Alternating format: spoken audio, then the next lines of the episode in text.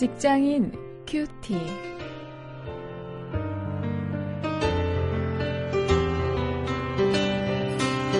여러분 안녕하십니까? 1월 13일 오늘 창세기 13장 5절부터 18절까지의 말씀을 가지고 오늘은 인간 관계를 주제로 말씀을 묵상하십니다.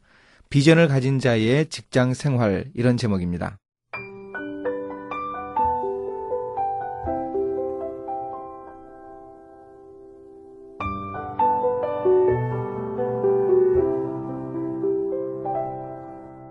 아브라함의 일행 롯도 양과 소와 장막이 있으므로 그 땅이 그들의 동거함을 용납지 못하였으니 곧 그들의 소유가 많아서 동거할 수 없었습니다. 그러므로 아브라함의 가축의 목자와 롯의 가축의 목자가 서로 다투고 또 가나안 사람과 브리스 사람도 그 땅에 거하였는지라 아브라함이 롯에게 이르되 우리는 한 골육이라 나나 너나 내 목자나 네 목자나 서로 다투게 말자. 네 앞에 온 땅이 있지 아니하냐. 나를 떠나라. 네가 좌하면 나는 우하고 네가 우하면 나는 좌하리라. 이에 롯이 눈을 들어 요단들을 바라본즉 소알까지 온 땅에 물이 넉넉하니 여호와께서 소돔과 고모라를 멸하시기 전이었는고로 여호와의 동산 같고 애굽 땅과 같았더라.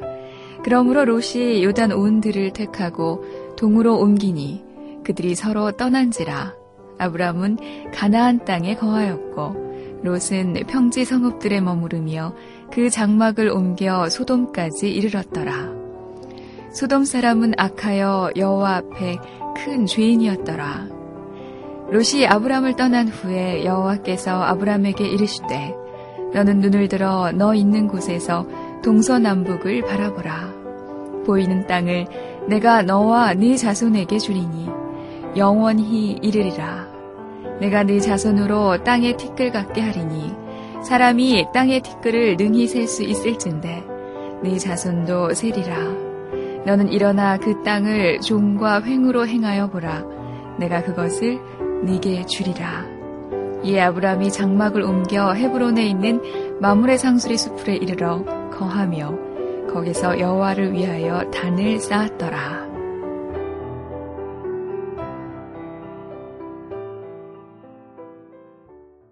우리가 직장에서 일을 하다 보면 또 사람들과 거래를 하다 보면 아, 정말 사소한 일로 우리가 화가 나기도 하고 또 사람들과의 관계가 틀어지기도 하는 것 아, 여러분이 경험하실 겁니다. 아, 속에서는 정말 부글부글 끓지 않습니까? 하루에도 몇 번씩 이 화가 나고 이 열받는다고 우리가 표현을 하죠. 그런 일이 있게 되는데 과연 그런 사람 사이의 관계를 우리가 어떻게 할 것인가? 아브라함과 롯의 모습을 통해서 우리가 확인할 수 있습니다. 먼저 5절부터 8절을 보면 함께 있지 못할 때는 지혜롭게 떠나는 모습을 볼 수 있습니다. 직장 생활을 하다 보면 정말 구조상 함께 있지 못하게 되는 그런 경우가 있습니다. 아브라함이 바로 그런 경우였습니다. 목축업을 하던 아브라함과 롯 똑같은 직업을 가지고 있었는데 그 가축들이 이 목초지나 오물에 비해서 너무 많았던 것입니다. 그래서 서로 그 목자들 간에 다툼이 일어났습니다. 이때 분가하는 것은 당연합니다. 그런데 당시 고대 사회, 사회의 그 치안 상황을 생각을 해본다면 한 사람이라도 더 모여서 함께 살아야 외적의 침입을 막기에 좋았습니다. 그런데도 아브라함이 이렇게 헤어지기로 결정을 했습니다. 이렇게 결정할 수 있었던 그 원동력이 무엇일까요? 바로 믿음 때문이었습니다. 롯과 분가해서 위험해지더라도 하나님이 함께 하시리라고 하는 그 확신을 아브라함이 갖고 있었기 때문입니다. 이런 확신이 없었다면 그리 쉽게 분가하지는 못했을 것입니다.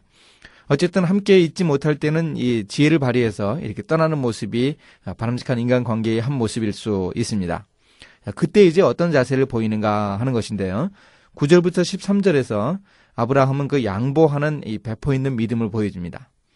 아브라함이 조카 롯에게 먼저 땅을 선택하라고 했습니다. 동쪽이나 서쪽이나 어느 쪽이든지 어, 마음대로 택해서 가라고 이 롯에게 예, 먼저 권했습니다.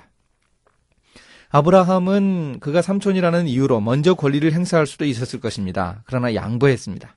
그래서 롯은 요단 동편의 좋은 땅을 찾아서 갔고 아브라함은 가나안 땅에 그대로 남아 있었습니다. 하나님을 향한 믿음을 가진 사람에게 이런 아량이 있습니다. 아, 참 배짱이 있는 믿음이죠. 이렇게 하나님이 나를 어려운 상황 가운데서도 늘 지키시고 인도하실 것이다 하는 그런 확신이 있었기 때문입니다. 정말 그때 하나님의 은혜가 있었습니다. 14절부터 18절을 보면은요. 그때 이 아브라함의 마음 한구석에 이 서운한 감정이 느껴질 만도 했습니다. 어, 먼저 선택해서 가라고 했지만 이 조카 롯이 지금까지 보살펴주고 인도해준 아버지가 돌아가시고 나서 어, 이 도와준 이 삼촌을 생각해서 어, 먼저 삼촌이 이 좋은 곳을 택하시라고 그렇게 할 만도 했는데 그냥 좋은 곳 골라서 가버렸습니다. 좀 서운하지 않았겠습니까? 그때 하나님이 아브라함에게 나타나셨습니다. 그래서 어떤 말씀을 하셨습니까? 언약을 상기시켜 주셨습니다. 하나님이 주시겠다고 하신 그 땅, 그리고 그 수많은 민족, 또 복의 근원이 되겠다고 하는 어, 그 언약을 상기시켜 주셨습니다. 그리고 구체적으로 가나안 땅을 보여 주셨습니다. 셀 수 없는 땅의 티끌처럼 많은 후손을 주시겠다고 또 구체적인 그 그림 언어를 통해서 약속을 다시 한번 상기시켜 주셨습니다. 어, 이렇게 하나님이 주시는 약속을 힘입고 우리도 이 각박한 직업 현장에서 하루하루 살아나갈 수 있어야 합니다. 우리가 비전을 가지고 있지만 어, 하나님께서 나를 인도하실 것이 분명하지만 오늘 나의 모습이 이 아브라함처럼 이렇게 이 서운한 감정이 들고 또 척박한 땅에 홀로 남아 있어야 하는 그런 상황일 수도 있습니다. 어, 그때 우리가 하나님 의지하면서 어, 비전을 가진 자의 삶을 살아나갈 수 있어야 하겠습니다. 이제 말씀을 가지고 실천거리를 찾아보겠습니다. 우리가 하나님이 주신 비전을 가지고 있고 또 배짱 있는 그런 믿음이 있다면 양보할 줄 아는 그런 자세를 우리가 좀 가질 수 있어야 합니다. 우리 그리스도인들이 세상 사람들에게 우리 동료들에게 얌체라는 소리를 듣는 것은 예, 의무는 다하지 않고 권리만 주장하기 때문인데요. 어, 우리는 권리를 주장하기에 앞서서 의무를 다하고 그 의무를 넘어서서 아량을 가지고 양보할 줄 아는 자세를 가져야 합니다. 물론 그렇게 하면 피곤하죠. 힘듭니다. 어, 그러나 우리가 그리스도인으로 세상 속에서 직장 속에서 살아간다고 하는 것은 아, 바로 그런 모습을 어, 이야기합니다. 하나님이 그런 우리의 모습을 기뻐하실 것입니다. 이제 함께 기도하시겠습니다. 하나님, 하나님이 주신 비전을 가진 자가 보여줄 수 있는 그런 아량을 제게 주시옵소서. 크리스천들이 직장 생활할 때 아브라함과 같은 모습으로 일할 수 있도록 붙들어 주시옵소서. 예수님의 이름으로 기도했습니다. 아멘.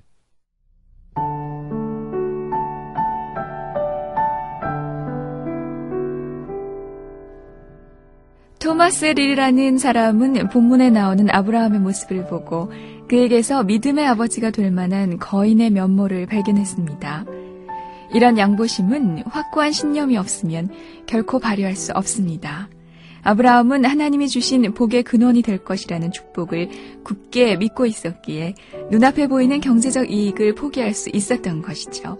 장래에 대한 확신이 없는 자들에게 자기 몫을 양보한다는 것은 바보처럼 보일 수도 있습니다.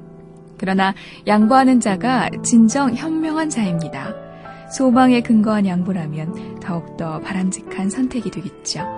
생활 가운데서 사소한 일에도 양보하기가 힘들다면 우리의 믿음을 다시 한번 점검해 보아야 합니다.